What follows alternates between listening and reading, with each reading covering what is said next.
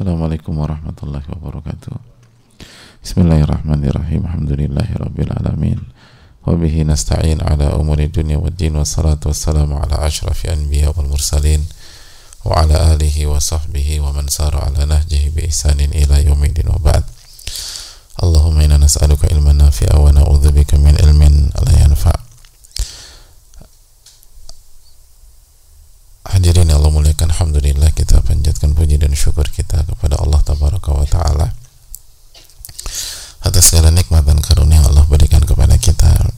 Sebagaimana salawat dan salam semoga senantiasa tercurahkan kepada junjungan kita Nabi kita Muhammadin alaihi salatu wassalam beserta para keluarga para sahabat dan orang-orang yang istiqomah berjalan di bawah naungan sunnah beliau sampai hari kiamat kelak uh, hadirin Allah muliakan dan kita meminta pertolongan kepada Allah Subhanahu wa taala untuk diberikan dan dijauhkan dari ilmu yang tidak bermanfaat.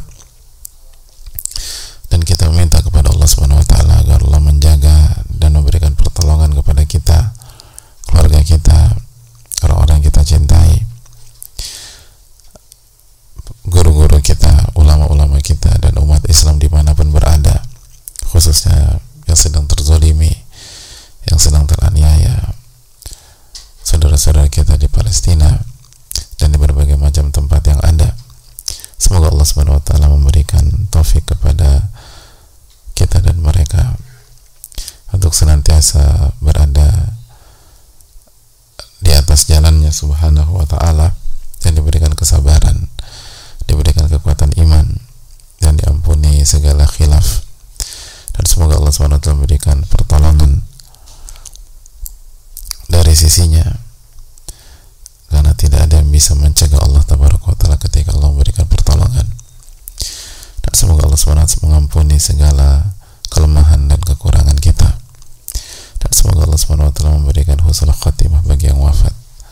Dan semoga Allah Subhanahu wa memberikan kita dan seluruh umat kebaikan di dunia dan di akhirat amin ya rabbal alamin hadirin Allah muliakan kita kembali ke kajian rutin kita dan e, sebagaimana biasa bahwa e, hari Jumat dan Sabtu kita buka sesi diskusi.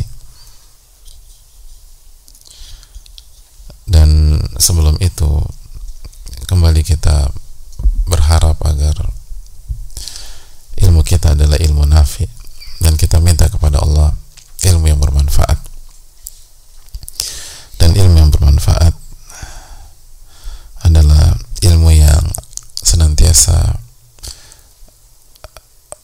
berusaha diamalkan oleh pemiliknya itu salah satu kriteria yang tidak bisa ditawar-tawar lagi. Adapun kekhilafan kekurangan semua orang khilaf dan salah. Tapi harus ada usaha untuk mengamalkan. Harus ada upaya untuk mengerjakan. Lalu perbanyak istighfar dan taubat ketika kita khilaf ketika kita tergelincir ketika kita tanpa uh, uh, tanpa bermaksud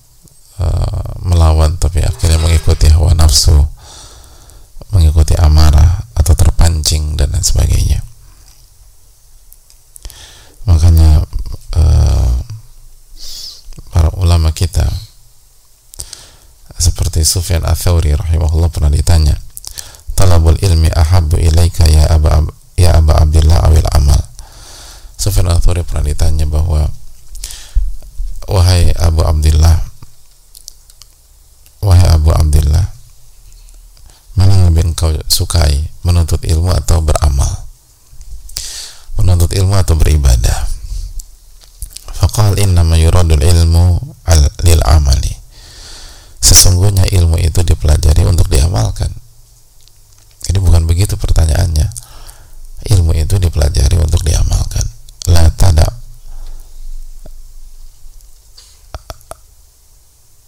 atau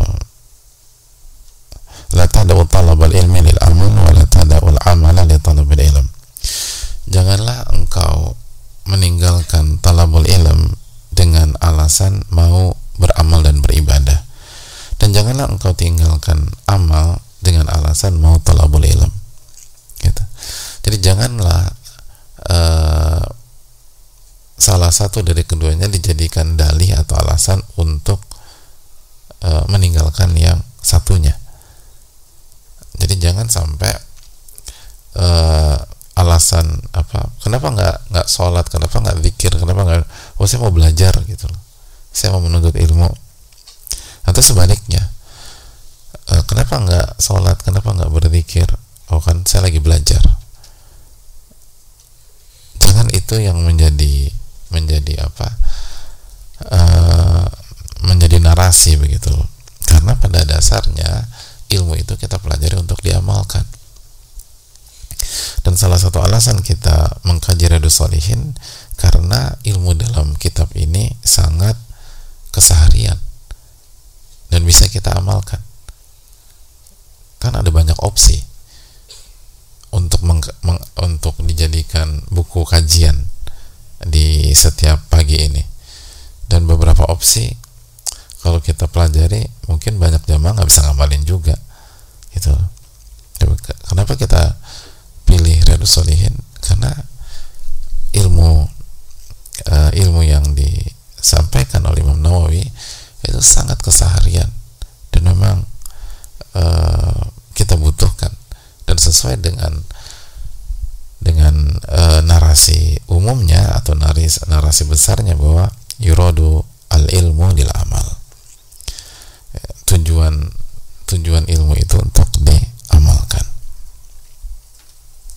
Itu poin yang perlu kita uh, renungkan dan camkan bersama-sama. Semoga Allah memberikan taufik kepada kita untuk bukan hanya belajar tapi berusaha mengamalkan apa yang kita pelajari amin ya alamin. Assalamualaikum warahmatullahi wabarakatuh. Waalaikumsalam warahmatullahi wabarakatuh.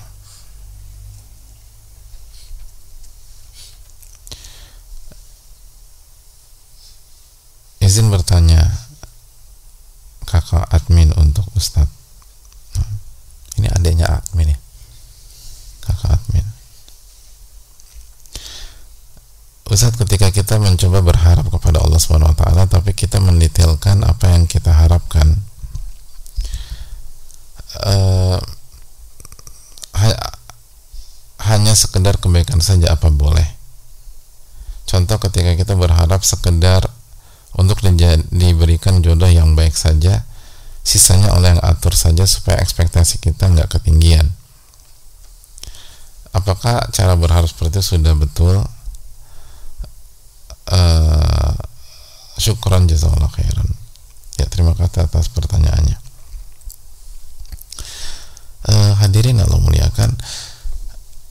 Yang pertama bahwa doa yang terbaik adalah doa yang uh, difirmankan oleh Allah atau diajarkan oleh Allah dan Rasulnya Sallallahu Alaihi Wasallam di dalam Al-Quran dan Sunnah Nabi Sallallahu Alaihi Wasallam. Dan kita melihat doa-doa di dalam Al-Quranul Karim dan Sunnah Nabi Wasallam uh, doa-doanya dalam kategori cukup singkat tapi syarat akan makna syarat akan makna itu turunnya banyak dan kita serahkan kepada Allah Subhanahu wa taala. Contoh misalnya berkaitan dengan keluarga ya. Kita bisa buka surat Al-Furqan ayat 74 ketika uh, Allah berfirmankan sebuah doa walladzina yaquluna rabbana hab lana min azwajina wa dhurriyyatina qurrata a'yun waj'alna lil muttaqina imama.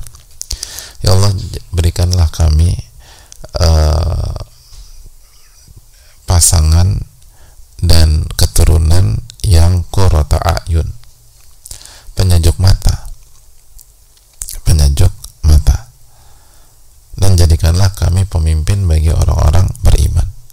Lihat simpel banget gitu loh. Tapi kalau kita bahas ini tiga hari tiga malam juga nggak selesai. Gitu. Itu dalam korota ayun. Dan Allah apa ketika memfirmankan konteks ini atau firman ini tidak mendetailkan harus begini begini begini begini begini begini begini. Tapi yang kalau kita nikah dengan dia penyejuk mata gitu loh itu kan mencakup. Dan penyejuk mata dijelaskan sebagian ulama adalah simbol kebahagiaan. Simbol kebahagiaan. Dan kita tahu dalam dalam apa dalam uh, dalam ilmu fikih bahwa konteks uh, pembahasan dalam bahagia rumah tangga itu berkaitan dengan kebutuhan. Gitu. kebutuhan dan juga keinginan keinginan dikomodir gitu loh. Tapi lebih dikuasai oleh kebutuhan. Jadi kita butuh pasangan kayak apa sih gitu loh ternyata kan demikian. Karena masalah pernikahan tidak bisa dipisahkan dengan kebutuhan. Makanya ulama fikih itu mengatakan sunnah li muhtajin mutikinil uhab nikahu bikrin uh, ya, uh, sunnah li muhtajin mutikinil uhab di uh, nikah itu disunahkan bagi orang yang uh, yang butuh dan mampu. Butuh dan mampu. Dan kebutuhan orang tuh beda-beda gitu loh.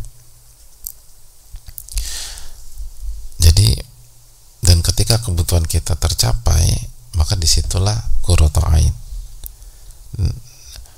jadi eh, demikian. Karena kalau eh, setiap doa harus detail dan seterusnya bisa jadi yang kita minta nggak kita butuhkan. Bahkan banyak orang minta yang kalau dia dapat rusak dia. Gitu jadi itu itu yang perlu kita camkan jadi jangan terlalu detail hidungnya seperti ini terus alisnya seperti ini matanya seperti ini uh, perutnya seperti ini lingkar pinggang seperti ini. Nggak usah didetailkan kalau itulah. Tapi kalau misalnya udah ada sosok ya istikharahkan gitu. Kalau ada sosok gimana Ustaz kan jelas ya udah istikharahkan lalu perjuangkan. Perjuangkan dengan maksimal lalu tawakal Allah. Fa idza azamta fatawakal Allah. Jika anda sudah bertekad serahkan semuanya kepada Allah lalu perjuangkan dan azam itu apa makna azam hadirin. Azam itu kata para ulama seperti Ibnul Qayyim azam itu adalah tekad untuk memulai proses atau memulai misi dan menyelesaikan. Jadi pro, apa tekad untuk memulai dan menyelesaikan. Jadi nggak berhenti di tengah jalan. Jadi kalau kita udah ada calon dan calonnya sesuai dengan yang kita butuhkan. Dan dari sisi kesolehan, personality dan seterusnya istikharahkan lalu azam bismillah perjuangkan dan upayakan sampai selesai. Semampu kita tentu saja. Allah taala alam bisawab. Itu yang perlu kita uh, renungkan Assalamualaikum warahmatullahi wabarakatuh. Waalaikumsalam warahmatullahi wabarakatuh. Semoga Allah senantiasa merahmati dan menjaga Ustadz, keluarga, serta seluruh umat muslim. Amin ya Alamin. Wa iyyakum. Uh, mohon nasihat mohon nasihatnya Ustadz saya sudah menikah selama enam tahun dan sekarang memiliki dua anak. Akhir-akhir ini saya sering merasa sedih dengan kehidupan saya. Ditambah lagi saya sering ingat dengan kehidupan saya dulu sebelum menikah masih di bawah asuhan orang tua. Hidup saya tertata diri saya terawat dengan baik. Terkadang saya merasa sudah salah dalam mengambil keputusan terbesar dalam hidup yaitu memilih suami. Saya merasa sekarang harus menurunkan standar hidup saya karena sudah menikah dan harus menyesuaikan dengan kondisi suami. Apakah saya berdosa Ustadz kalau terkadang terbesit pikiran untuk berpisah atau menyalahkan keputusan saya di masa lalu. Walau saya tahu tidak boleh ada penyelesaian karena semua takdir Allah adalah kebaikan untuk kita. Namun berat sekali Ustadz untuk saya menjalani hari-hari dengan keadaan yang saya alami sekarang. Saya juga belum berani menceritakan apa yang saya rasakan selama ini karena tidak mau menyakiti hati suami. Jadi saya berusaha terlihat bahagia di depan beliau walau dalam hati saya tidak merasakan itu saya hanya bersabar semoga Allah beri ketenangan dan jauhkan saya dari bisikan syaitan. Jazakallahu khairan wa barakallahu fikum. Ya terima kasih atas pertanyaannya. Uh, hadirin Allah muliakan untuk yang bertanya. Kembali kepada Allah tabaraka wa taala. Uh, perbanyak istighfar perbanyak taubat perbanyak muhasabah. Uh, misalnya dan terkadang saya merasa sudah salah dalam mengambil keputusan terbesar dalam hidup. E, pernikahan adalah keputusan yang sangat besar. Tapi apakah itu terbesar? Belum tentu. Apalagi kalau penanya masih muda. Dan Allah misalnya kasih usia yang panjang buat penanya. Masih ada masih ada banyak kemungkinan ke depan biidznillah taala. Wa asa an takrahu syai'an wa huwa sebagaimana Allah berfirman dalam surat Al-Baqarah 216 dan bisa jadi yang kalian anggap buruk itu yang terbaik buat kalian. Gitu. Bisa jadi yang yang kalian anggap buruk itu yang terbaik buat kalian. Jadi tetap husnudzon dan punya harapan kepada Allah Subhanahu wa taala. Lalu uh, perbaiki diri gitu loh. Perbaiki diri berusaha terus bertakwa. Masih ingat firman Allah Subhanahu wa taala amanu taqullaha wa qulu qawlan sadida yuslih lakum a'malakum. Wahai orang-orang beriman, bertakwalah kepada Allah dan ucapkanlah qawlan sadida. Maka Allah taala akan memperbaiki amal kalian, memperbaiki urusan-urusan kalian, memperbaiki ibadah kalian. Jadi hadirin yang Allah muliakan, fokuskan pada ketakwaan menyalahkan dengan dengan konotasi negatif itu tidak menyelesaikan masalah tidak menyelesaikan masalah uh, dan hadirin yang Allah muliakan. Allah subhanahu wa ta'ala yang menjanjikan kalau anda bertakwa dan anda berbicara ucapan yang benar maka Allah akan perbaiki Allah akan perbaiki amal dan urusan-urusan Anda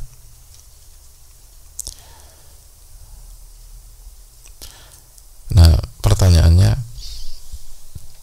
apa yang dimaksud dengan qaulun sadida ada ada keterangan uh, yang sangat menarik dari para ulama. Di antara para ulama mengatakan bahwa qaulun sadid itu uh, adalah udah ketemu ayatnya ya? Ini surat al-azab ayat 70 al-azab ayat 70 qaulul al-qaulul sadid adalah la ilaha illallah la ilaha illallah jadi kita diminta komit dengan la ilaha illallah tidak ada yang berhak diibadahi kecuali Allah tidak ada yang boleh diibadahi kecuali kecuali Allah di tidak ada yang berhak untuk dicintai ditaati dan penuh kerendahan kecuali Allah Subhanahu wa taala lalu keterangan yang lain itu keterangan Ikrimah rahimahullah makna yang sadid itu asidak jujur. Keterangan yang lain seperti mujahid as-sadat benar. Terus benar harus jujur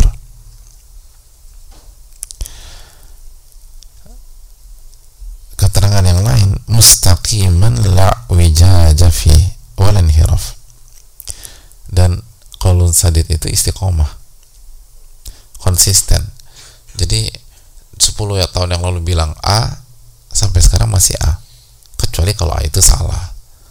Tapi kalau uh, A itu benar dan 15 tahun kita ucapkan itu sampai sekarang kita masih ucapkan itu.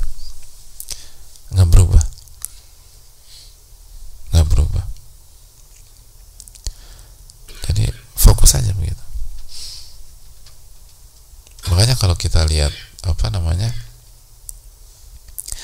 uh, para ulama-ulama besar itu kan nggak berubah-berubah. Dari dulu begitu aja. Lihat Imam Syafi'i rahimahullah.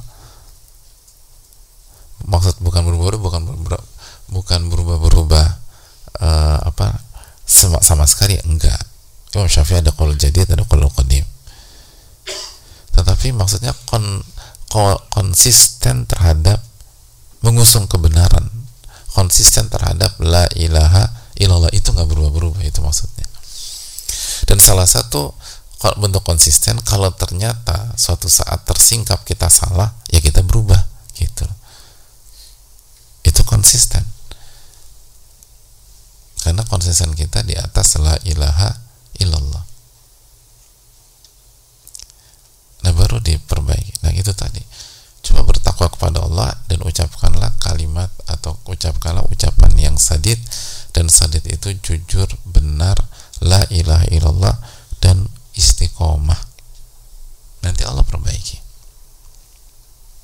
Yang jadi masalah kita sering kali nggak istiqomah dan nggak konsisten. Dengan kebenaran dengan la ilaha illallah. Itu poin. Uh, lalu berikutnya adapun masalah boleh apa tadi boleh bercerai atau tidak maka sebaiknya dibicarakan secara khusus kepada dengan ahlinya artinya dengan ahli ilmu atau dengan uh, guru atau ustadz yang punya kapasitas yang punya ilmu yang matang dalam bab pernikahan dan juga punya kematangan uh, berpikir yang baik. Karena masalah-masalah seperti ini sulit dalam sesi tanya jawab yang monolog atau yang satu arah. Harus didudukan harus didudukan dan harus didudukan. Dan itulah nasihat Nabi kita alaihi salatu wassalam kepada Ali bin Abi Thalib. Dan juga nasihat para ulama ketika berbicara dalam bab pernikahan dalam bab pernikahan kalau berat jelas berat nggak mudah tapi coba perjuangkan apalagi kalau itu keputusan kita ya jalani konsekuensinya perjuangkan dulu dan uh, semaksimal mungkin. Dan minta petunjuk kepada Allah. Minta petunjuk kepada Allah Subhanahu wa taala. Allah taala bisa uh, Bismillah Afan Ustaz saya mau bertanya bagaimana cara agar fokus memperbaiki diri dan menuntut ilmu dengan baik. Terima kasih atas pertanyaannya. Yang pertama jangan lupa mendoakan para ulama kita para guru-guru kita yang memberikan ilmu kepada kita karena itu uh, perintah Wasallam man sana ilaikum ma'rufan fakafi'uh. Pada siapa yang berbuat baik maka doa uh, balaslah. Dan kalau anda belum bisa balas maka doakan. Dan jadi kita diperintahkan untuk membalas mendoakan. Kalau belum bisa maka doakan. Dan itu akan menentukan keberkahan ilmu kita yang berikutnya uh, memperbaiki diri dan menuntut ilmu dengan baik dengan beradab dengan ilmu dengan beradab dengan ilmu jadi uh, pembahasannya panjang satu buku untuk membahas pertanyaan seperti ini kalau pertanyaan bagaimana menuntut ilmu dengan baik jawabannya adalah dengan beradab dengan ilmu makanya kita mengkaji kitab Sami setiap Sabtu malam. Itu agar kita bisa menuntut ilmu dengan baik. Karena kata para ulama al ilmu jamil la yunalu illa bil jamal. Ilmu itu hal yang sangat indah dan tidak akan bisa didapat kecuali dengan cara yang indah. Nggak bisa dengan setiap cara. Harus pakai caranya para ulama yang sudah terbukti mendapatkan ilmu ilmu nafi. Dan sekali lagi memperbaiki diri jelas dimulai dengan ilmu. Kata al imam al bukhari al ilmu qabla al qawli wal amal. Ilmu dulu sebelum berbicara dan beramal. Jadi semua perbuat ucapan dan perbuatan harus dimulai dengan dengan ilmu. Itu yang perlu kita uh, camkan bersama-sama. Allah taala bisawab saya rasa cukup sampai di sini. Insyaallah kita akan lanjutkan uh, esok Bismillahirrahmanirrahim. taala. Dan semoga Allah memberikan taufik kepada kita semua. Dan semoga Allah senantiasa memberikan pertolongan kepada kita semua. Dan khususnya saudara-saudara kita yang terzolimi dan terannya di Palestina dan di mana pun. Semoga Allah SWT ampuni segala khilaf kesalahan dan kelemahan kita.